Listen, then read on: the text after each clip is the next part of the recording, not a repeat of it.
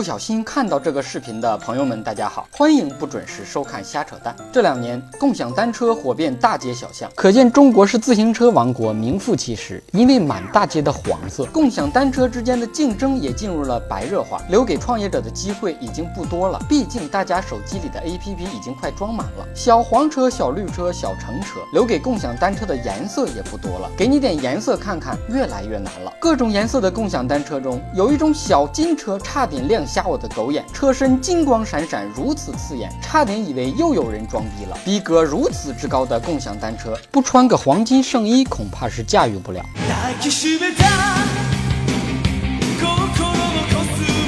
拥有多年单身经验的资深屌丝鲁大炮表示，以前他骑着小黄车跟女孩表白被拒绝了，这回骑着小金车跟女孩表白，一定能打动女孩的芳心，然后两个人一起打动。最近有人在武汉发现了一辆杭州的共享单车，两地相距七百四十多公里，鬼知道单车到底经历了什么。我曾经跨过山和大海，也穿过人山人海。共享单车为人提供了便捷的服务，却遭受了非常不公正的待遇。有男子为捡地上的烟头，起身不小心碰到了自己的狗头，气得随手抓起一辆共享单车扔下泄愤，最终被判刑。这个故事告诉我们，吸烟有害健康。虽然共享单车的设计是单人骑行，有热心用户学雷锋做好事，主动帮忙测试单车的载人性能，两个人甚至三四个人共骑一辆单车，用行动诠释了什么才是真正的多人共享经济。当时世人表示，主要是自己印度的阅兵式看多了。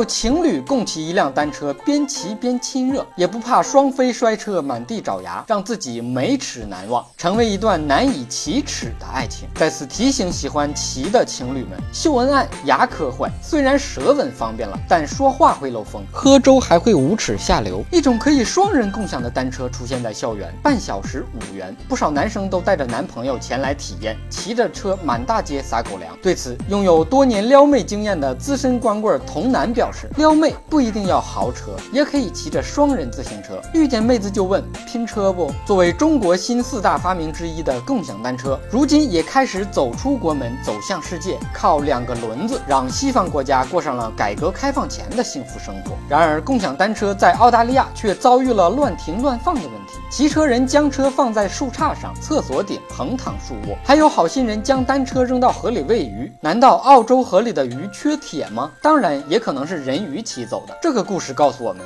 共享单车在全世界都是人性的照妖镜，素质的检验车。素质低不分国界，是普世价值。对此，墨尔本市长表示，如果不解决乱停乱放的问题，就全部取缔共享单车。共享单车是互联网的新事物，澳洲有关部门却以禁代管。这是典型的懒政思维，由此可见，外国人的生活是多么的水深火热。起来，饥寒交